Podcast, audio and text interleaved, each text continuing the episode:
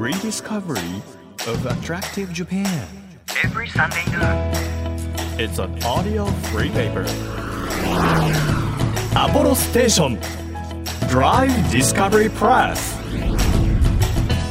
4月3日日曜日時刻は12時となりましたアポロステーションドライブディスカバリープレス編集長のホラン千秋ですもう新年度でございます。今日この DD プレスもですね無事2年目を迎えることができましていや本当にありがたいなと思うんですよ。やっぱりね3月卒業するというシーズンでもありますので私もレギュラーやってた番組2つくらいかなもう形を変えたりですとか番組が終わっていったりですとかあの私だけが抜けるパターンになったりですとか いろんな変化がありますのでだけれどもこうしてあの一つね終えたとしてもまだ続くものがあるっていう東京 FM さんありがとうございます。っていう気持ちで今オープニングを迎えております。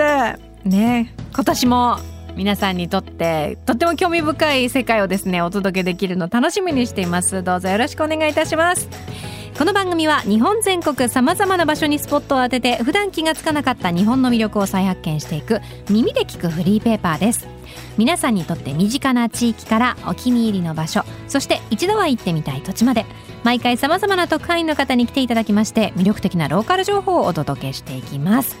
春になってお散歩気持ちいいなというふうにね感じる今日この頃ですけれども普段歩いてる時皆さん道端にねあるマンホールマンホールってって思うかもしれないんですが今すごくユニークなデザインが出てきたりその土地その土地でしか見られないものがあるようで今日はそのマンホールの世界を教えてくださるゲストの方をお招きします。日々マンホールを探し歩いているというマンホーラーの徹子さんお招きします。ちょっとね私も詳しくないのでどうマンホールを観察したらその世界をどっぷりと浴びるように楽しむことができるのかっていうのを教えてもらおうと思います。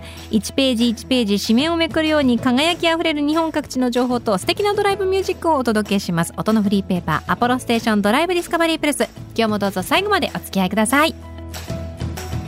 アポロステーションドライブディスカバリープレス。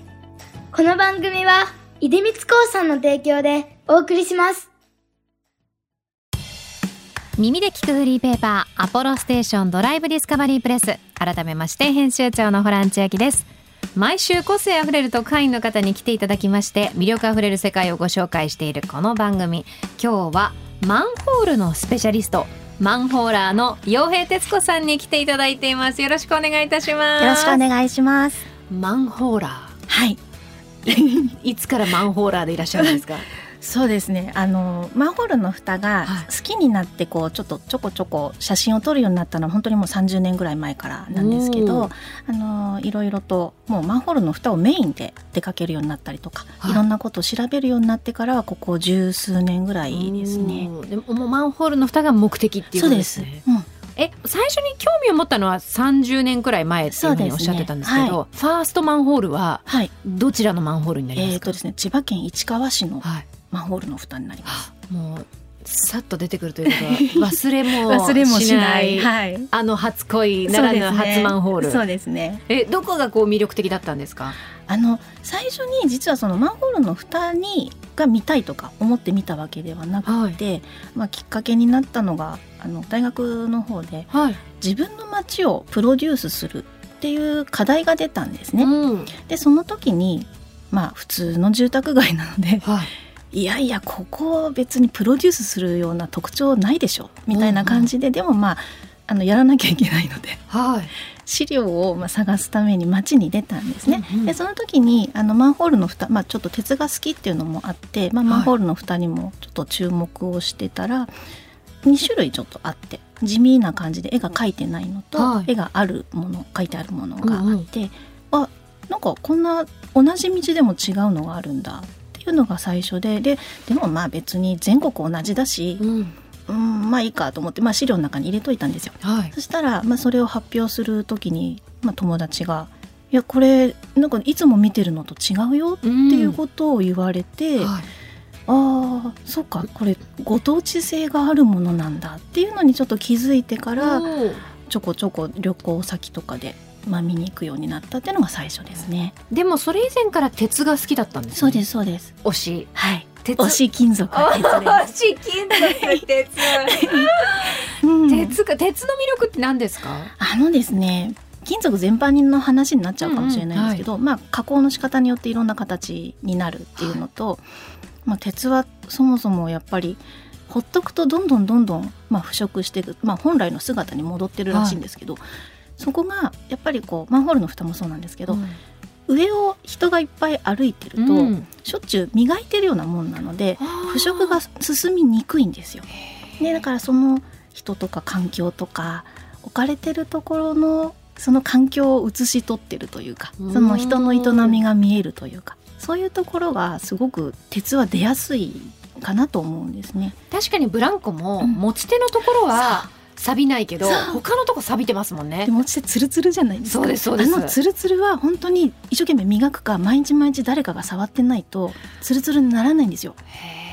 そこが例えばブランコだと、ーうんうん。あのちっちゃい子が座ってるとやっぱり下の方にツルツルになってたりとか,、はいはいそういうどういうふうにこれが使われてるかっていうのがすごく見えて大好きで、はい。はい、そういうのでやっぱり鉄が好きですかね。まさにですよね、はい。でもそうねなんですよ、その視点を持ったことがなかったので面白いです。ね、はい、階段の手すりとか、うんうんうん。そういうところもやっぱりこう降りて次行く時にちょっと手すりの上のとこ持ってるからちょっとつるんとなってたりとかあー。ああいうのとかもああ役立ってるね。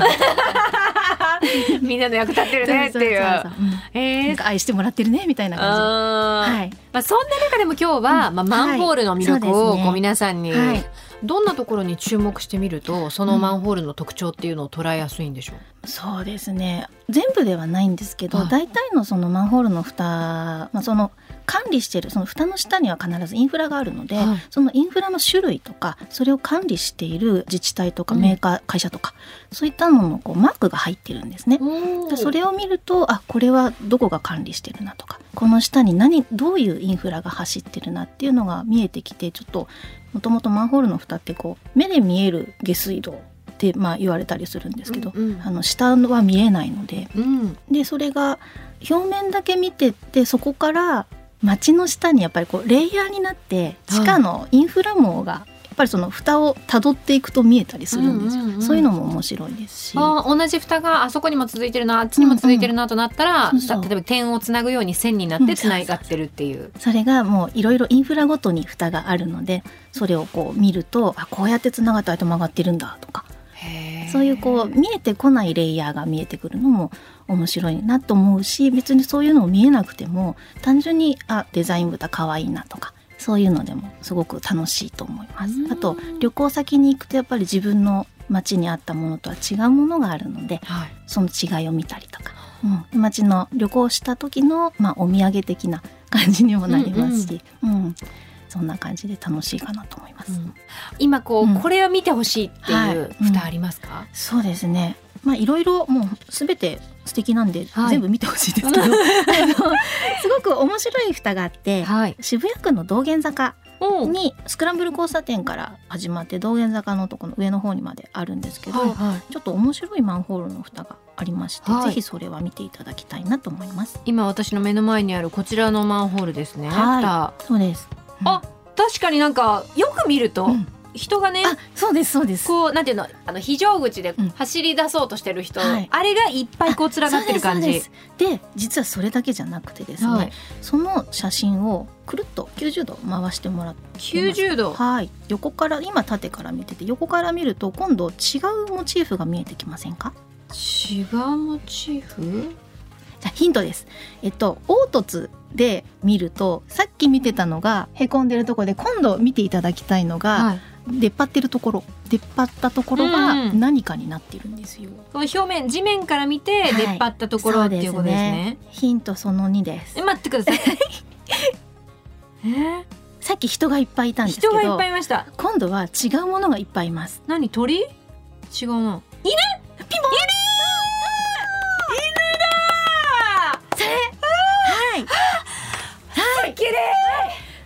ですけどはい。実はそれだけじゃなくてえ嘘でしょ？あのこの中にですねいっぱいいる犬の中でうん。2匹だけうん。ちょっと他と違うのがあるんですよ。何ですか？その楽しいクイズ。楽しいですよねこれ。これすごいこの蓋すごい好きなんですけど。楽しいです。犬がね、本当横向いてる犬の、はい。あの模様が浮かび上がってくるんですけど、はい。あの形は一緒なんですけどちょっと他と微妙に違うところが微妙にありまして。違うところ、一匹ずつ違うのがいるんですよ。左右に人いるってことですよね？えー、こんなの見たらもうマンホールの上に私しゃがみ込んじゃうよ。あでも実際にそうやって一生懸命観察してる方はいます、えースクランブル交差点近くだとね、人がたくさんいるからなかなか難しいかもしれないですけど、うん。これ本当やりたくなる、うん、ぜひ注目していただくとおお一匹ずつ左右にいます下から二段目。二段目？うん。そう二段。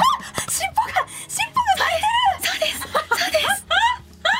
す。ごい。これめっちゃ楽しいあのね柴犬みたいにクルンってしてる目このそうそうそう。まああの尻尾巻いてる子がいるんですよ。なんでこんなことになってるんですか？なんかデザイナーのさんの方が言うには、はい。こうちょっとクスッと笑えて面白いものをっていうことで仕掛けをしましたっていうことみたいですね。面白いですね、はい。ああともう一匹の犬の違い分かった。あすごい。首はしてる首はしてる。そうです首はして正解です。正解です。るすごい楽しいこれ、面白いですよねこれ。犬ならでは？ああ道道玄坂のね道玄坂っ坂てあの、はアルファベットでローマ字で書いてあるんですけど、ドッグで点 EN で点坂ってなんですけどドッグになってるんですそうねですね。なんか犬と縁のある坂みたいな感じで道玄坂。道玄ではなくまあこれ縁ですよね。へえ面白い。これ面白いですね。これここにしかないんですかもうやっぱ道道玄坂のみです。面白いちなみにあの道を歩いてて、はい。これずいぶん長い間ここにいるんだなっていうのがわかるマンホールっていうのはありますか？あはい。まあそういった古い戦前まあ戦前から設置されていて、はい今でも奇跡的に残っているものっていうのがいくつかあるんですけど、うん。その中で、まあ、そういったのも骨豚ってあの我々ちょっと呼んでめでたりしてるんですが、その中で私の一押し骨豚が、秋葉原と神田の間に昔、あの交通博物館というのがありまして、でそこの敷地内に昔の郵政省の前身の帝信省というのがあったんですけど、帝信省時代の電話の蓋というのが今もそのまま残ってるんですね。電話の蓋。はい、電話の線が入っている旧帝信省時代の電話線が下に埋まってるもののメンテナンスをする蓋です。はい、今私ちょうどその写真を拝見してるんですけれども、相当もう、んあですよね。の皮がなめしになめされたみたいな、うん。鉄でもこんなになるんだっていうくらい そうそう。でもうほぼツルツル状態に。よ。そのツルツルがみんなが通った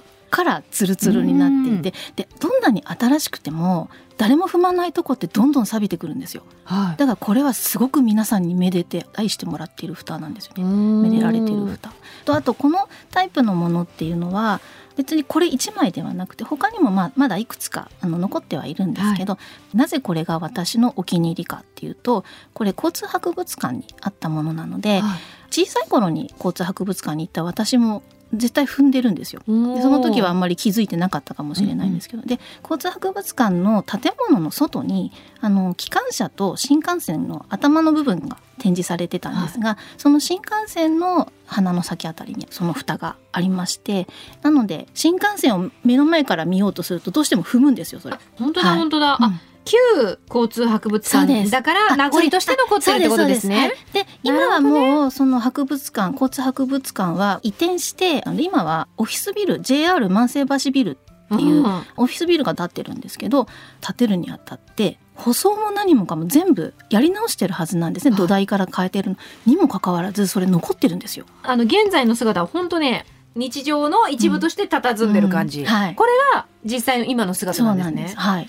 へえうん、でそこその、まあ、JR の土地なんですけどその帝信省の電話の蓋以外にもあの工部省って言って国鉄の前身だった工部省時代の蓋も実は残されているので偶然残したわけではなくてもう確実に分かって残してるんですよ。貴重なものだって多分思ってくださってはいはい。残してるんだなと思って。あー。そうあえてちゃんとここにこう歴史の名残として残しておきましょうっていう、うん。かなって私はちょっと思いながら。へーなのでこう小さい頃の私も踏んでるし今の私ももちろん踏んでるし博物館私が生まれる前からあるし、はいそれこそあの交通博物館ができたのが1921年にできているので、まあ、その辺りからあったんじゃないかなっていうのともしかしたらその前うんその前はあの万世橋駅っていう駅があったんですね。はいその駅があった時からもしかしたらあったとしたら相当前なんですよ。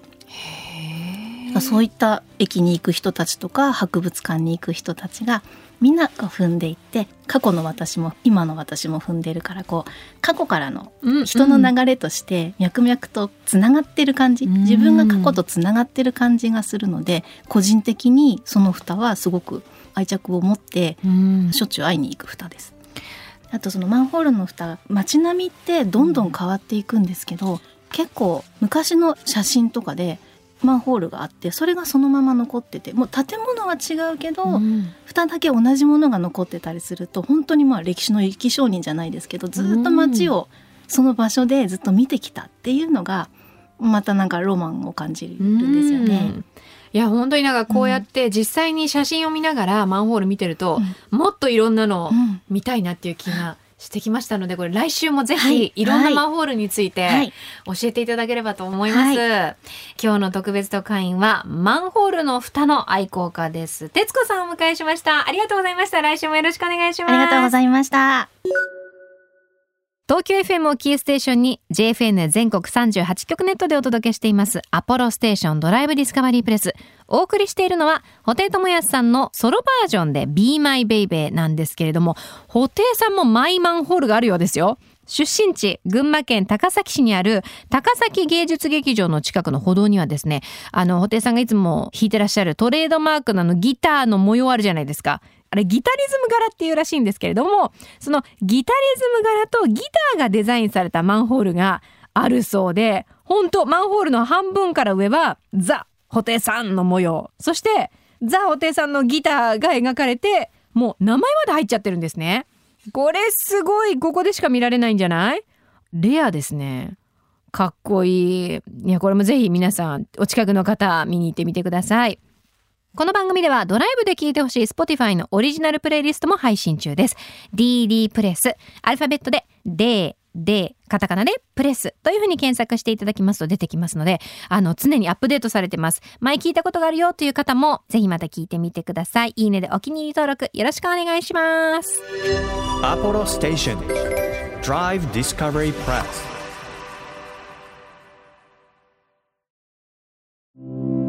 地域社会を支えるライフパートナーアポロステーションのスタッフがお客様に送るメッセージリレー佐賀県佐賀市の大和鉱産石油株式会社姫崎中央サービスステーション店長の神村武則です。当店の自慢は最新の洗車機を導入したドライブスルー洗車です。一般的な洗車機では洗えない車の下まで高圧噴水によって洗浄できるのが特徴です。ゴミや泥が溜まっていたりこの時期はサビの原因になる融雪剤が残っていることもあるのでぜひ一度お試しください。またスタッフによる丁寧な拭き上げもおすすめです。給油は基本的にセルフサービスではありますが苦手だというお客様はスタッフが給油することもできます。その他点検などもお気軽にお声掛けください。アポロステーション夢咲中央サービスステーションぜひご来店お待ちしております。あなたの移動を支えるステーションアポロステーション。東京 FM からホラン千秋がお届けしてきました。アポロステーションドライブディスカバリープレス。今日はマンホーラーの徹子さんをお迎えしたんですけれどもあの道玄坂のねマンホールを筆頭にとっても個性あふれるデザインが施されていたり一見オーソドックスに見えてもその中にじゃあどんなインフラがあるのかとか聞いてマンホール奥が深いなっていうふうに思いましたし今までこう通り過ぎちゃってたやつじっくり見てみたいなっていうふうに思いました。皆さんもぜひ身近にあるマンホールどんなものがあるかなというのをチェックしてみてください。アポロステーションドライブディスカバリープレス。この番組ではですね4月から毎月テーマを設けて皆さんからのメッセージやお写真募集しようと思っております。今月のテーマはあなたの愛車自慢。皆さんの愛車の写真から自慢のポイント愛車とのドライブエピソードなどメッセージ送ってください。いろんなね車とのドラマっていうのはありますからシェアしていただければ私たちの番組内でもそれからホームページなどでも紹介できたらなというふうに思っております。お待ちしています。そして情報をお寄せくださった方の中から毎月3名様に番組セレクトのとっておきプレゼントを差し上げるんですけれども今月はすごいです。DD プレス放送1周年を迎えたということで豪華なプレゼントになっております。お家で焼肉してもいいですしローストビーフしてもいいですし眺めるでもいいですし高級いや最高級の牛タンブロックでそんなも牛タン一本勝負プレゼントいたします。すごいよ。なんか私スライスされてる牛タンしか見たことなかったですけどあのタンそのものが丸々お家に届きます。ぜひあの牛タン好きの方こぞってご応募ください。こちらは今月ですね3名様にプレゼントという形になります。欲しいという方はメッセージを添えて番組ホームページからご応募ください。また月替わりで注目のイラストレーターさんに書いていただいているオリジナルステッカーも毎週5名様にプレゼントです。今月は数多くの広告書籍雑誌それからロゴマークなどのデザインを手掛けている寺山武さんのデザインです。こちらもメッセージとともに送っていただけると当たるかもしれません。日本全国さまざまな場所にスポットを当てて日本の魅力を再発見していく耳で聞くフリーペーパーアポロステーションドライブディスカバリープレス。お相手は編集長のホラン千秋でした。また来週。アポロステーションドライブディスカバリープレス。この番組は出光興産の提供でお送りしました。